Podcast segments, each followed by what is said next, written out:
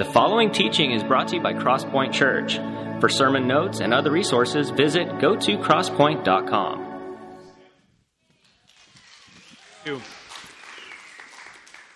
So it was several years ago when I lived down in Vista before moving to Temecula, picking up our daughter from school. She's in middle school at the time. And uh, she's in the back seat, and we're just going through Santa Fe Avenue uh, and Oceanside Boulevard. And all of a sudden, from the back seat, she says, Oh, you haul it. Now I get it. That for years and years she had seen you, and Holland had never put together you, whatever. And so you're going, what are we talking about here with moving? It's here's the deal. From time to time, you're going to have moments where you're going to go. You'll see the message title on that note sheet that's in your program there. Ah, oh, now I get it. Where like it was just right there in front of me all the time, like what we just saw, what Sam just read, where this guy Apollos he didn't know some things, and all of a sudden like, oh, ow. now, now I get it. Uh, some moments like that. I wonder what the, some of those have been for you and are for you. You're probably going to talk about a few of those uh, today as we're together, both here in the house and those of you that are watching with us uh, online together in our online audience. Um, it's a little bit like that song, the old school song Amazing Grace, where he says, I once was blind, but now I see. Sometimes that sight is like, man, I was blind, I couldn't see, and boom, the lights came on. And sometimes, it's like Paul talks about in 1 Corinthians, that I kind of see through a lens and it's kind of fuzzy, and all of a sudden, boom, somebody washes the windows. Somebody, all the all the fuzziness goes away, and it, that's what what ha- happens sometimes for us. As we're here in Acts chapter 18, uh, verses 18 to 23, it just narrates that Paul is what, what Paul's doing. It's his travel journeys. Uh, let me give you a recap for those of you who haven't been here for a while, which is me. I haven't been here in three weeks. I was, son got married, went on a great vacation, all that kind of stuff. It's so good to be back with you again today. But if you've missed church for a while, I haven't. What's this book of Acts all about? It's, it's the acts of what God does through His people, the activity that God does through His people, the power of the Holy Spirit. Starts off in Acts chapter one, verse eight, where He says, "You're going to be my witnesses, telling people about me everywhere, Jerusalem." Judea and Samaria, which is like the region around them. And he says, and then it's going to go to cities and places all over the world. And the book of Acts just describes how it goes from Jerusalem, Judea, Samaria, and then gets to all over the world. In 30 years, there's churches all the way over in Rome. And that might seem like a big deal to you, but we're talking about a day. There's no cars, there's no trains, there are some boats that can get you places. Uh, and so the, the places that it's going, when we've already seen some of these here, places that Paul has visited. It goes to, well, put the map up here. You'll see some of the cities. You'll see cities here like Berea, Thessalonica, Philippi, Troas. Those are cities that are like medium sized cities. They're not tiny little villages, medium sized cities. And Paul goes to a lot of those places, Paul and the early Christians. Uh, but they also go to massive cities. Jerusalem's a massive city. city. They go to a city we've heard about probably five, uh, four or five months ago, Antioch. Antioch becomes the hub. Antioch is not on this map, it's all the way over there. Is where Antioch is, just north of Jerusalem, heading up into Asia Minor. And that becomes the hub church of where Christianity now spreads out from. And they go to these places, Thessalonica and, and, and Philippi, to, to important cities, not massive cities. But then, then it goes to places like we've seen the last few weeks, to places like Corinth, a massive big city and then Athens, a massive big city. And now, what becomes the next hub of where Christianity and the way of Jesus spreads out from is now in the city of Ephesus. You'll see it right over there. Ephesus becomes like one of the hubs now, the next hub of where Christianity now spreads out from. Paul spends a great deal of time in both Corinth and in Ephesus uh, explaining the way of Jesus. And what's crazy about that is that 2,000 years later, there are churches in crazy places like Temecula. I mean, we look at that go, of course, there's great churches everywhere here, right? You can name everywhere here, but churches in Temecula. And then a few weeks ago, I told you guys about there's churches in Ukraine, and we uh, had Ksenia, who used to be part of our church, tell us about the needs over there. I told you guys already what we brought in. We actually brought in almost $20,000 that you guys gave, and it got put on the ground there to that church, that local church there, with evacuation, buying we, uh, tires for, for vehicles, medical supplies, food, just income for people whose whole businesses have been taken apart. And Pastor, I'm going to say his name wrong, Eugenie Bobich, made a quick little one minute video that we have put some subtitles on. Take a look. От имени нашей церкви я хотел бы выразить э, огромную благодарность Богу и вам, дорогая церковь, Кросспойнт и уважаемому пастору Стив Реден за ваше такое участие, за ваше усердие, за вашу христианскую любовь, поддержку, которую вы выразили, передав нам финансы через Ксению Матсон. Мы очень благодарны Богу и вам. Мы благодаря этой помощи сегодня наш труд, он продвигается. Все эти финансы в страхе Божьем, они идут исключительно на нужды людей, страдающих от войны. Да воздаст вам Господь, да благословит вас Господь. Yeah. So fantastic. At some point, when things calm down there, we're going to figure out a way to fly him here and have him come speak that weekend and have Ksenia back here and let her transcribe for us. Because he doesn't speak a word of English, we don't speak a word of Ukrainian, but to hear how we have partnered with the church on the other side of the world, taking the good news of Christ there. Um, there was something else I was supposed to say about that, but I forgot what it was. So I'll think about it later and then I'll come back to it. But it's been powerful to watch us partner up with that church on the other side of the world.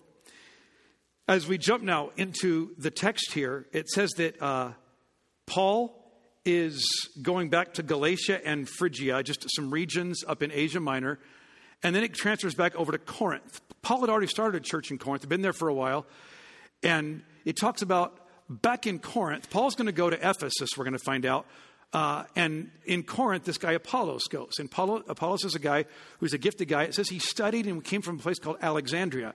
Now, for those of you who paid attention in history class, um, which is both of you, um, Alexandria back then was the, was the hub of culture and learning. 200 years before this, they transcribed something called the Septuagint. What Septuagint means 70. 70 scholars got together and translated the Jewish scriptures into the Greek language, and that becomes the, a lot of the source of why we have our Bible today. But they had a massive library there. People from all over the world came and studied there and learned things there. He had come from there. It's clear that he's a follower of Christ. He's heard about Jesus. And I, I love what it says here that he was, look at verse. He taught about Jesus, verse 25, with uh, enthusiastic spirit and with accuracy. That's very important for those of you who are teachers to be both enthusiastic and accurate. And then people that you're listening to, it's important for us to be enthusiastic and accurate. Uh, passion and enthusiasm is very, very important. Uh, and so is content and truth. And sometimes we think, well, it has to be one or the other, which means you just get fired, at people fired up and just tell them emotional stories, get them all, rah, for God. And certainly that's important. Um, Proverbs 19, 2 and 3, though, says this enthusiasm without knowledge is a disaster. Because if all you have is just passion and excitement, look, the truth and the content matters. But I also know that sometimes people think, well, I'll just, you know, I'm just going to be a person who tells the truth, who just gets up there and speaks the truth, as if if learning to be real, it must be boring. And for it to be real, I mean, if you're really going to be a real Christian, then you better, it just better be boring for you. No, both of those things can be true. Proverbs 15, uh, verse 2 says, Wise teachers make learning a joy. So it can be exciting and accurate. Both of those things you ought to be if you're a communicator. Both things ought to be true uh, for the, from the, the churches you go to and the people you listen to. Both things ought to be true. But it tells us that he is a, you'll, you'll see the, the, the title here on this little section. He's a veteran. I mean, he's a guy who's up front speaking and teaching, and yet he doesn't know everything yet. He's got some real gaps in there. All he knows about is John's baptism. You go, well, John's baptism, what about the baptism of Jesus? The tricky part about Jesus is that Jesus didn't baptize followers until he died and rose again. So there's this new thing happening now that he hasn't heard about yet. And it tells us that these two people, Priscilla and Aquila, pull him aside. Do your own study on that sometime. Google those names in a Bible word search and see who these people are. They're fantastic. They are people that are wealthy at some point, have independent financial resources, have their own business at some point. They have churches that meet in their home. We meet them later. They're at, they're at the church in Rome. But they're here in Corinth right now, helping work with things. And it says they pull him aside to talk with him. But I want you to see something here. It says here in verse, verse 26, it says, When Priscilla and Aquila heard him preaching boldly in the synagogue. They pulled him aside. Now, for you and I to hear that, we go, okay, what, what are you pointing that out for? Here's the deal, guys. This is where people sometimes think that the church and the scriptures are all about men are in charge and women should just be servants and be submissive and all that kind of thing. You know how radical this is? That Luke even puts her name here in ancient writings. In ancient writings, you rarely see a woman mentioned as a person of influence, especially a person of influence over and speaking in some authoritative way to a man. And for her to be listed first before her husband, that's never done. I'm telling you right now, the Bible is going to deconstruct all kinds of paradigms that are out there in our culture, in the culture back then and culture today. And sometimes it's going to explicitly say, this is stupid, this is dumb, this is wrong, and this is right. And sometimes it's just going to tell us a story and say, look what happened, look what, this, the gospel's already doing here. What Jesus does to elevate uh, women here. And so it tells them they pull him aside to tell them, you need to know some more things about the way of Jesus. He was an accurate teacher, enthusiastic, but he needed to know something and he needed to grow. And they send him off to Achaia and he goes into Corinth uh, to, to, to minister and do things there. Uh, and now we're going to read, look at, pick, pick up chapter 19, verse 1. We're going, okay, what happened to Paul? Because Paul's like the main guy taking the gospel everywhere. Chapter 19, verse 1, it says this While Apollos was in Corinth, let's put the map up here again so you get the context. Map will come up here in a second. See, uh, uh, uh, Apollos is over here in Corinth. Across the Aegean Sea here, Paul's over here in Ephesus. So they're several hundred miles apart. Well, Paul, uh, Paul traveled through the interior regions until he reached Ephesus on the coast, where he found several believers. Did you receive the Holy Spirit when you believe? He asked them. No, they replied. We haven't even heard there's a Holy Spirit.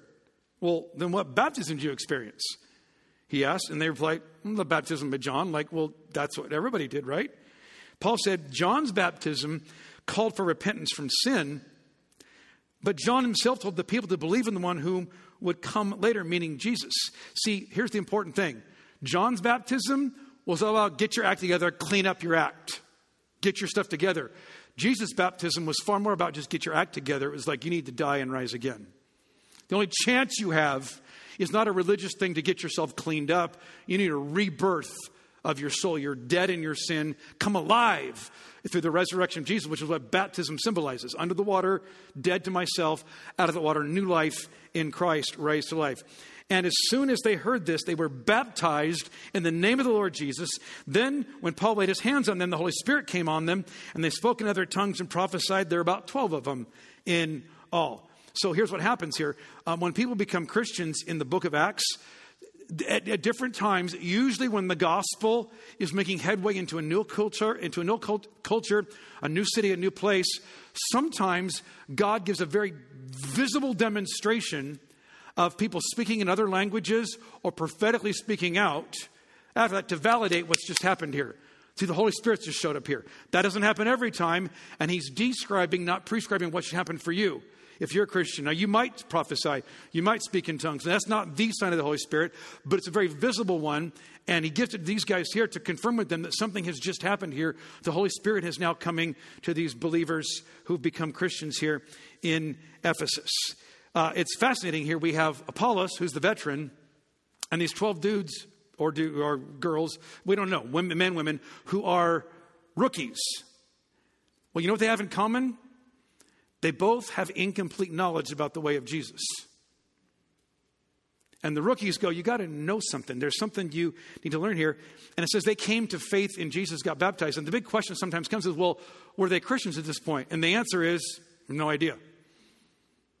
My guess is here's what happens with faith. We sometimes imagine faith like this it's like you aren't a Christian, boom, boom, boom, and then bam, now you are.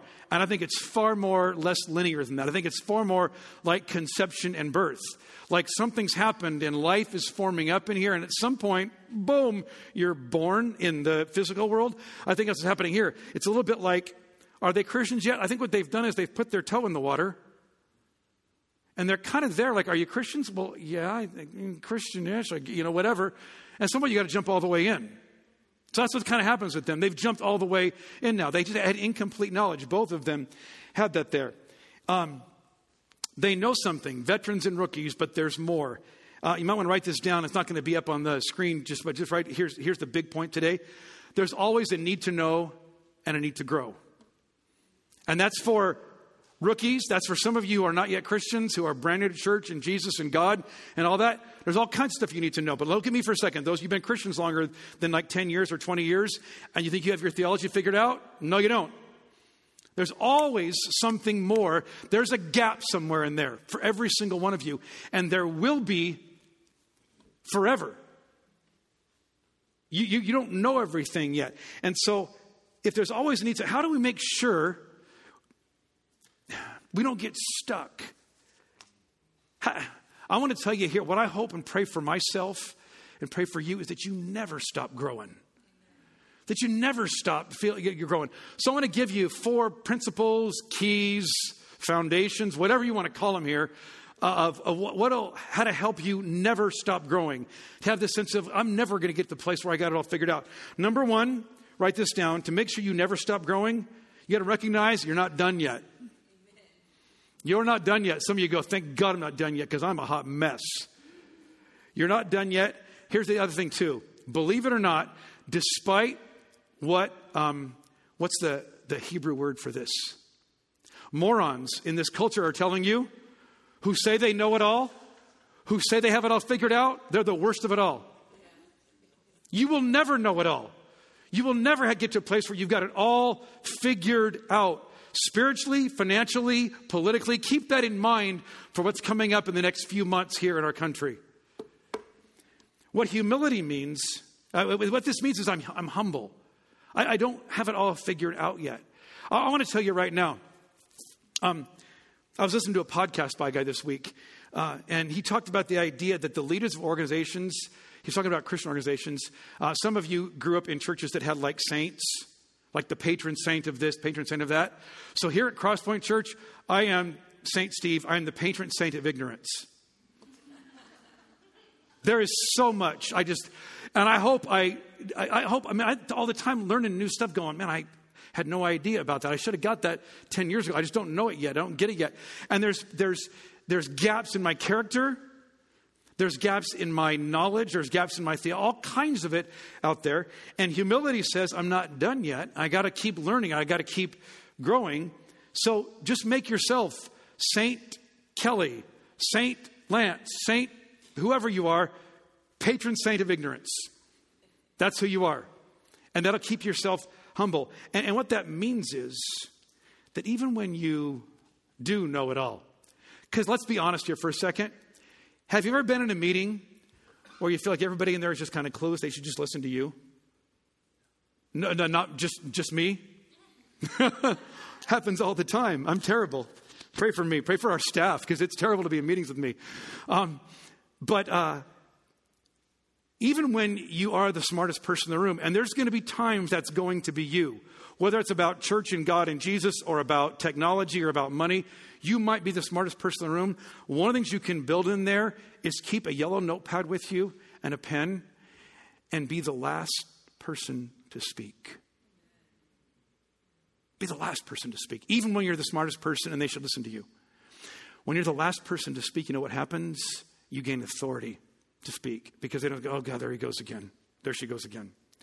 Uh, now, as you're never stop growing and have a sense of, okay, what, what, where are the gaps? What do I need to know?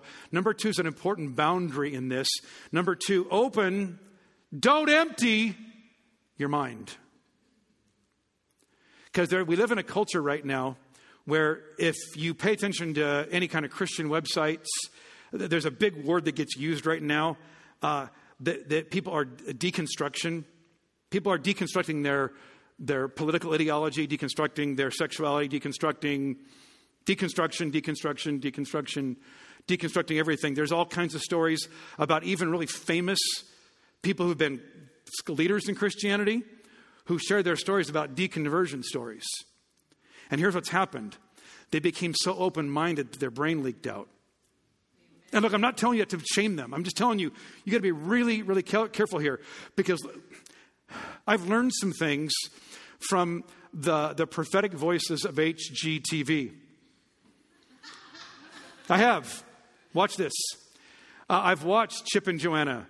And who are the people from Mississippi or I don't even know who they are, but I just, all the different stories of people that are out there. Some of you go, you'll text me right now and tell me who their names are. Um, but whenever they go into a project, the project is going to take, say, two months, three months, four months. You know how long demo takes?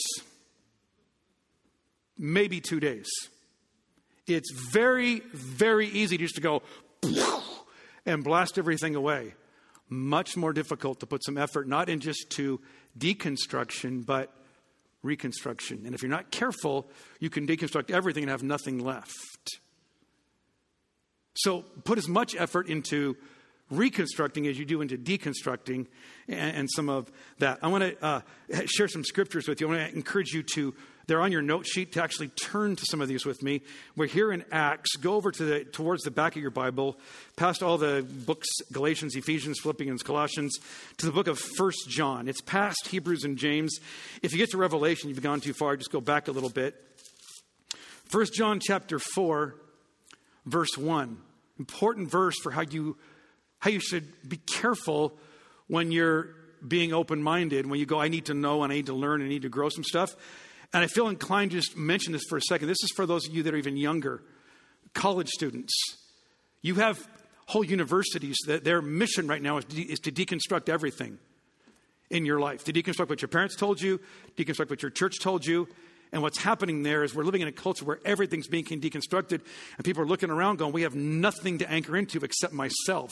And you're a lousy anchor for your life because then you just become the God of your life. 1 John chapter 4, verse 1. Dear friends, do not believe everyone who claims to speak by the Spirit. You must test them to see if the Spirit they have comes from God. For there are many false prophets on Facebook. Oh, in the world, sorry. There's many, look at me for a second. There's many false prophets in churches today. You gotta be really, really careful. Don't believe everybody. Uh, you can turn to this one if you want. I've got it memorized. Proverbs 14, 15 says, Only morons believe everything they're told. It actually says only the foolish, but I like the word moron better. Only foolish morons people, and says the prudent give thought to their steps. They, they think about things. They don't just kind of go, and so, oh, that's an interesting idea. Let's go over there and just check all that out. You got to be careful with that. Um, Ephesians 4.14, we're not going to turn there, but Ephesians 4.14 says, hey, Paul's telling these, these Christians in Ephesus, where he's at right now, here in, we don't know what year this is, but as he writes a letter back to them, he says, Look, I want you to get rooted and grounded in your faith so that you won't be swayed by every wind of new teaching that comes up. Because there's all kinds of clever ideas out there, all kinds of interesting things, and I go blow this way and blow that way. If you don't get rooted into the ground, you're going to just get blown all over the place and have nothing left. He says the sign of maturity is to be is to is to not be blown here and there and just have you be so open minded that everything just goes away and deconstruct everything. And then I want you to see this. First Thessalonians. You might need to find your table of contents to find it. It's back to the left in your Bibles. If you, if you get back to Acts, Romans, and all those, you've gone too far. First Thessalonians chapter 5, verse 19. This is one of the, the churches that Paul planted. It's a medium sized city. First Thessalonians says this, verse, chapter 5, verse 19. As he's wrapping things up, he says, Look, do not stifle the Holy Spirit. Do not scoff at prophecies. And what prophecies are, are when people take the Bible or even themselves, like they feel like they have a word from God for us. Says, Don't scoff at that. He's saying here, when he's saying here, be open minded. But then he, look what he says here. But test everything that is said, hold on to what's good, stay away from all the evil. It's fascinating. In Acts chapter 17, if you go back there just a couple chapters ago, Acts chapter 17, verse 11, it says, And the people of Berea were, op- were more open minded than those in Thessalonica, and they listened eagerly to Paul's message. They searched the scriptures day after day to see if Paul and Silas were teaching the truth. So they're open minded. They're not just going, oh, yeah, this is awesome. Just write it all down, blah, blah, just taking it all in. They're going, okay, that sounds great. Jesus, the resurrection, baptism, Holy Spirit. Awesome, amazing, fantastic. Now get your own dang Bible out and check it out. Go check, make sure you validate things. You trust but verify if it's true or not, because there's a lot of deception out there. So be super careful about that. And the question you want to ask yourself all the time, that I do this all the time in my prayers, is God, even this week, guys, I'm telling you, stuff going on in my life and church and all this, God, am I missing something? I think I understand this. I think I have a pretty good grasp of what's going on with this business situation, with this small group situation, with this financial decision. God, am I missing something here? And when that happens, number three, write this down. It's, it's, a two, it's a longer phrase, so we'll leave it up on the screen for a bit to make sure you can get it. Be humble enough to receive and bold enough to speak. Let's start with that first one. Be humble enough to receive. I want to say this with a smile on my face, as kindly and gently as I can to us today. But I am convinced that you and me, the measure of our humility, what if it were measured by how much we're checking out the Bible to see where we're wrong and right? Because I'm telling you right now, this book will shape you. This, this book will open your eyes to go, I never knew that. The Bible, it's living and active. It's going to speak into areas of truth about what you believe and, and, and what, what, about your mind. It's also going to speak into behavior and conduct and how you do things. And a lot of times, look at me for a second, the reason why our lives are a mess, and I'm not talking, look at me, this is not the, the world out there. The world out there isn't supposed to know the Bible. The people in the church are supposed to know it. And Hosea is going to speak prophetically to us. The book of Hosea, tells us, My people are being destroyed for lack of knowledge. My people are being destroyed because we are binging all kinds of shows hour after hour and can't spend 15 minutes to open the Bible up and say, What did God speak to me in this? And I'm telling you, get this Bible out and don't just read it as a religious book to go, okay, yada, yada, yada. I got to do my 10 minutes because the pastor yelled at me for not being in the Bible. You'll never get anything that way. What you do is go, God, open this thing up. And what you want to say is, God, open me up with this. Let it shape me. Um, I, in fact, I was praying with our prayer team today before the service. I said, There's a prayer in Psalms where it says, David says, Search me, O God, and know my heart. Try me and know my anxious thoughts and point out if there's anything offensive in me. You're not going to be able to figure out what's wrong with you by yourself.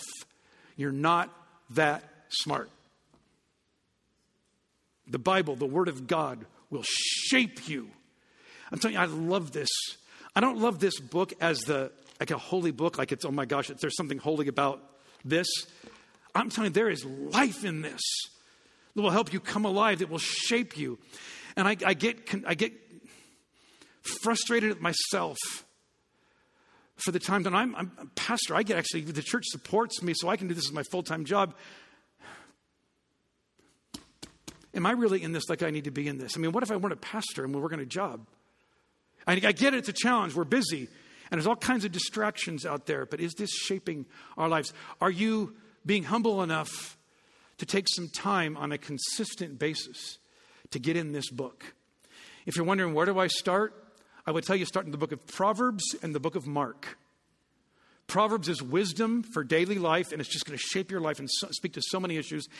And the book of Mark is the, is the, the gospel for ADD people because he doesn't spend a lot of time doing long sermons and long descriptions. It's like this is this, and then this, and then this, and then this. It just moves. It's the shortest. So start in Mark and Proverbs. But I also, am I humble enough to receive it from wise counsel? Uh, there are people, believe it or not, I know it's going to blow your minds today. they're smarter than wiser than you are. I know that's going to like, you don't think so. But there are people that are smarter and wiser than you, and you need to let wise counsel speak into your life. It's not just me and Jesus, it's the old school, back in the South, they call it y'all, and for us, it's all y'all. There's, that's why we do groups and community here is to let people speak into our lives. The, the men's Bible study coming up, and the men's groups we do, the women's stuff that come up, student ministries, all of it's, it's so much around being in community, being being with people, let people speak into our life. When they see gaps and they see some stuff, we've built a relationship with them to do it. Here's the Word of God going to get in your life. You're going to do it some because you're doing it today, this weekend, sitting in a church service. That's a great thing to do. That's how God's going to shape your life. Let him speak into there. You're going to do it in groups, and you also do it individually. And, and that's fascinating too. Once you see Priscilla and Aquila, it says they took Apollos aside. Our temptation in our culture right now is a cancel culture. It's something dumb they've believed in the past, something dumb or wrong they've done in the past. And if we find that out, we call them out and we cancel them I want to tell you that the church of Jesus should not be a cancel place, it should be a gospel place. It should be a place that says it doesn't matter where you've been. The truth is, all of us in the last, if you've been around, I'm going to go through some things here in a bit. Ha- have some things where, like, man, I used to think that. I can't believe how dumb I was that I used to think that. And then what will happen, though, the longer you've been a Christian, the more you want to call people out for what ridiculous, idiot, complacent, jerk morons they are. Mm, stop it because that's who you are. That's who you were. And people were patient with you. They, what you want to do is not just call people out, but call them up. Because what the Bible's telling to do is that God's going to call some things out in your life, but He's not calling you out to go, you're a jerk, you're an idiot, and I can't believe that's stupid and that's evil and wrong. And go, hey, that's, that's, that's dumb and wrong. Come here. Let's sit down. Let's pull people aside, not just call them out and post things about that uh, uh, uh, out there. Um, Back then, there were issues for them related around the baptism issues and the, how they understood the Holy Spirit. Uh, I, I, I want to take some time today to widen the application of this beyond just baptism and the Holy Spirit to say, where might we be missing some things? Where might there be some gaps? Whether you're a veteran, longtime Christian, or you're brand new at this, here's some gaps out there. And this came out of some brainstorming I did and just things I've seen and observed over the years. Uh, and we're going to go quickly through these. They're not going to be up on the screen. Some of these may not apply to you at all. This is a quick little whoo, through a buffet line of some stuff that might be interesting for you to think about. I think in our culture, one of the big blind spots that's in our culture, and it actually is even in the church of Jesus Christ today, is in the area of sexuality. That because pleasure and fulfillment and the, the hymn of our culture is happiness is the truth. And if it makes me happy, it can't be that bad. And so when it comes to sex and sexuality, we have a massive blind spot out there. Uh, and I'm, I'm not even talking just about people outside the church, I'm talking about Christians. People who show up on a regular basis, we got a blind spot. Like we didn't, we didn't, either don't get it, well, we don't care, we don't, don't see it. And the truth is, the scripture is going to be very, very clear that the relationship of sex is designed for one man, one woman in the covenant relationship of marriage. And that's it. Everything outside of that is wrong. And it's not just wrong, it's going to wreck you. We're, we're seeing this lived out, guys, and we're at this weird place right now where we are losing our minds. And the, the generation, what this is going to what this is doing to, to our kids right now, and all this, the, it just, it's crazy what we're doing right now. It's not just wrong, it's wrecking us. Bible is going to say, look, when God's doing this to have standards, He's not uptight about sex. He's saying, look, you get this wrong, and it's making a mess out of things in your culture and in your world. Uh, since we're talking about stuff that's just going to make you uncomfortable, let's talk about money now. Sex and money. Two things that people get really nervous about about church. Um, when it comes to money, Bible makes it very, very clear this idea, concept of tithing, of giving off the top. But I want you to see something here for a second. Tithing comes from a word that means tenth. It's the giving 10% of your income to God's purpose, to God's kingdom outposts and churches uh, that you're a part of. But for years and years, I've understood that as okay, it's a give 10%, and it's, a, it's like an accounting thing, how much, multiply by 0.10, and that's what you give. I'm telling you, the heart and soul of tithing is not about some legalistic adherence to 10%. You know what it's about? Give your first and give your best. And I heard a guy talking this week about this. And it again, I grew this week on this issue right here. Because for years and years, I've told people here at Crosspoint, when messages on giving come up, like, you guys need to give. You need to, you need to start tithing. And his, his, this guy said it this way. He says, look, everybody tithes. Because every single one of us are giving our first and best to whatever is first and best in my life. Every one of us are doing that. Something is getting your first and best. And look at me for a second. God does not want the biggest bite. He's not saying, well, whatever your giving should be the most money that you spend. He says, just carve it off off the top and make it be the first decision you make. Oh, it's going to set you free. So money doesn't become your God, it becomes a blessing to you. So giving is you're tithing somewhere. Make sure it's to something that's going to work and bless your life, not it's going to something enslave you and hold you back. Um, since we're talking about stuff, alcohol for years and years, let me share a personal story of my life. I, I was uh, had been seriously following Christ now for probably four or five years when this all happened. Uh, I was out with these guys at this college ministry down at a church in Encinitas. We gone to a Christian concert. We were out at a restaurant afterwards, and the waitress came up and asked for our orders and said, "Can I get you anything from the bar?" And I went, "Oh yeah, sure. Like we're all Christians, like we're going to drink." Because I grew up in a very legalistic background where good Christians don't drink. And then the pastor ordered a glass of wine with his meal, and I went, "Huh." I had one of those. Now I see. I, I, I, I, grew up thinking Christians don't drink or good Christians don't drink. And then now here at Crosspoint, you guys already do messages uh, here and there. We bring up and make fun of that about, you know, even for Baptists and people like that that are hardcore legalists. And my, what happened here is I don't even like alcohol at all, really. I mean, unless it's a, like a Slurpee kind of drink that has all the fruit and stuff in it. But um, what I have done from time to time is make it be like, okay, good, before it was good Christians don't drink, and now it's like all Christians must drink. And then about five, six years ago, some people called me out, part of our church. They sat right here. And I went over their house and they said, Steve, you don't realize this, man. Um, five years ago, alcohol about destroyed our marriage. I mean, we were right on the precipice, and if we hadn't stopped drinking, it was going to it was going to shipwreck everything here. And so, again, where I've grown here is to go look, it's both things are dumb. Good Christians don't drink and good Christians must drink. It, those are both dumb. Some of you should never drink again because they make a mess out of your life. you you have an addict personality, all that kind of that. And some of you should not pr- be legalistic about it either. But again, just the way we grow. Like there was a gap in knowledge there, and we grow in how we understand that, where it's not one or the other. Maybe there's a more nuanced approach to it. Um, forgiveness, other issues that are tricky for us. Bible makes it very, very clear uh, forgive as you've been forgiven. I saw an article on, on CNN uh, a few days ago. Uh, one of the guys who was an uncle to one of the little girls that was killed in the Uvalde school shooting said, I've forgiven that man. I read the whole article, and he says he pulled his Bible out and said, How could you do that? Ephesians 4 30 to 32 says, Forgive as Christ has forgiven you. He said, I've done the unforgivable to Christ and he forgave me, and God, Christ just calls me to do that. And you hear that and go, that's crazy talk. Because here's what's going to happen whether it's sex or money or alcohol or even like issues like forgiveness, there's always a, well, yeah, but what about this? And yeah, but what about that? And you can yeah, but yourself to death. Yeah, but, yeah, but, yeah, but, make excuses to duck and dodge and think that, that you're the exception to the rule. I want to tell you right now, people all the time say, well, they don't deserve my forgiveness. What they did was unforgivable. And I'm telling you right now, that's the only way forgiveness is forgiveness. Otherwise, you're just being a nice human being.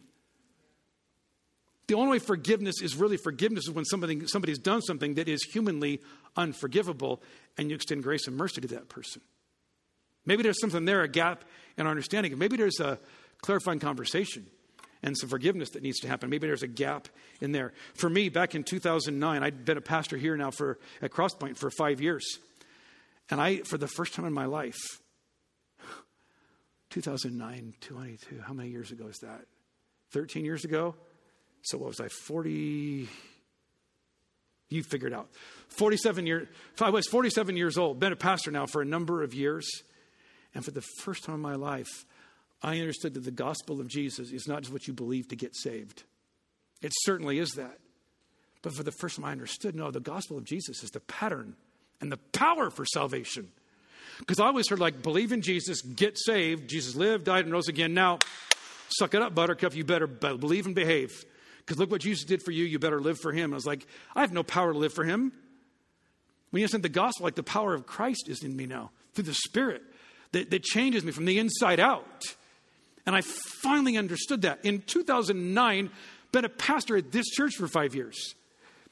Even recently for me, um, looking at the book of Revelation and seeing that in a way different way. That's what's coming. Our next series, uh, sometime in August, September this year, we're going to start Revelation. Used to always be like the decipher the secret code to crack the code of end times. That's how I always understood it. And for the first time, about a year and a half ago, I went, now I see. It's a book written to help us help us overcome being seduced by the great whore of Babylon who's hot and amazing in the world that's just going to want to seduce us or being crushed by the persecution and the oppression that comes. Anyway, that's sneak preview that's coming in a few months. Baptism. Since we talked about baptism there, some of you, it's a, you don't know. For, for you, it's these apostles, these people in Ephesus said, the only baptism we know about is John's baptism. I think for some of us, the only baptism we know is infant baptism. We got baptized when we were little kids, and baptism was a decision made for you, not by you. And maybe it's time for you to go, I'm a Christian now, and I've made that decision for myself. It's time for me to go public with my faith and get baptized, proclaiming my allegiance to Christ and my identity with Him. Some of us are kind of spiritual and curious like maybe these first these people in Ephesus, like checking out church, checking out God, checking out Jesus. And, and Jesus is kind of like at the beginning, like a consultant for us. And Jesus will do that for a while. But Jesus doesn't want to be your consultant or your coach. He, he has to be your king.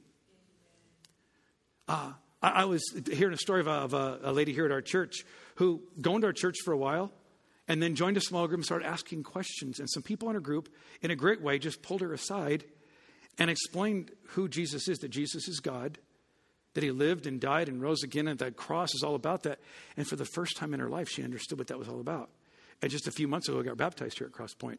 Because all just, it's like, oh, now I see. Growing up in the church that heard it over and over again, and like, boom, all of a sudden, it came to full full formed. And some of us are into Judaism or Allah or Muhammad or Buddha or Confucius or whoever they are. Those are all people that might be great, wonderful things to say to you. Ultimately, you got to get to the intersection of Jesus. Even no matter where your journey has been to get to that place. And then the last one that I want to chat with you guys about is the Nike version of Christianity. Remember Nike's phrase? I don't think they're using it anymore. Remember what it was? Three words? Just do it. And for years and years, that's how I understood believe and behave. Just do it. You Christians, you churchgoers, come on, get, get after it. And then I was listening uh, to a guy uh, back at a church in Florida, and he was talking with this Scottish pastor, uh, Alistair Begg. He's a Scottish pastor. He speaks like all the dudes in Braveheart. And you know what it is? People who speak like Scottish, Scottish, Irish, English, Australian accents, they just sound cooler and more wise than we do, right? So, and he was talking about this guy He's talking about the idea we're going to preach the gospel to ourselves all the time. And here's the deal there's a, a, an organization, I forget the name of it now, Campus Crusade or, or one of those back years and years ago, had this whole evangelism thing that says this if you were to show up at heaven and they were to ask you, why should I let you in here, what would you say? And if your answer is, because I, because I anything, because I went to church, because I was a good person, because I believed, because I, because I, then you've missed the whole thing. You do not get in because I did anything. You get in because He. Because He lived the perfect life in your place that you didn't live. He died in your place the death you deserved to die, and He rose again with new power for new life for you. And, and then again, imagine like the thief who died on the cross of Jesus, the one who said, Jesus, remember when you, remembering when you come into your kingdom? Imagine that guy at the pearly gates shows up there again. And they, they show up there again, and they go, what, what, what are you doing here? Uh, uh, I has no idea what's going on here. And so they ask, okay, so clipboard's out. What's your position on the doctrine of sanctification and justification and salvation? What's your the inerrancy and the authority of Scripture? Blank stares on his face. And go, well, bring somebody else over. Okay, what's your what church did you go to? Did you serve? Did you invite? Did you give? Did you memorize scripture and read the Bible, have quiet times all the time? And the angels are all huddled around going, This guy, what are you doing? They called the supervisor over here. Supervisor comes over and looks at him and goes, Why should we let you in here? And the thief just looks up and says,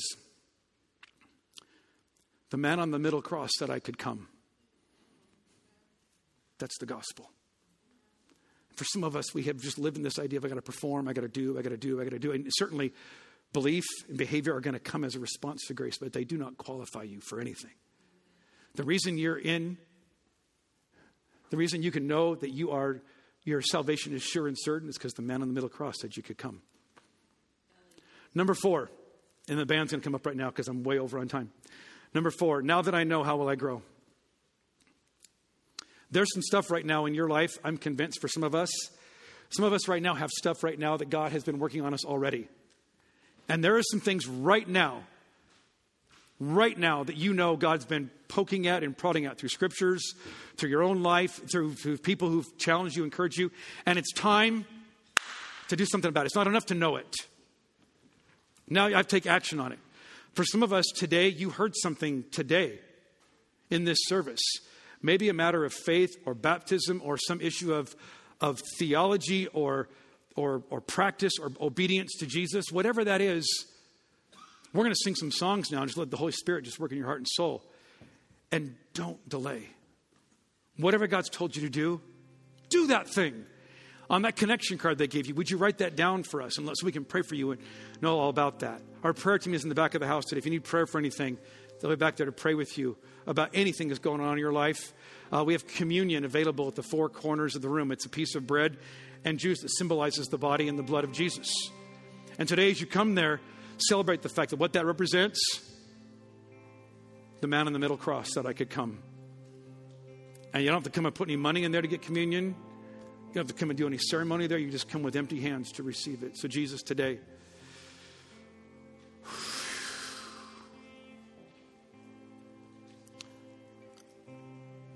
we want to always be people that are growing, whether we're rookies at this or veterans. We say, like little Sammy boy did years ago, Speak, Lord, we're listening.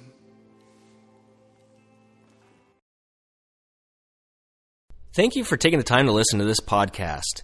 For more resources, check out gotocrosspoint.com.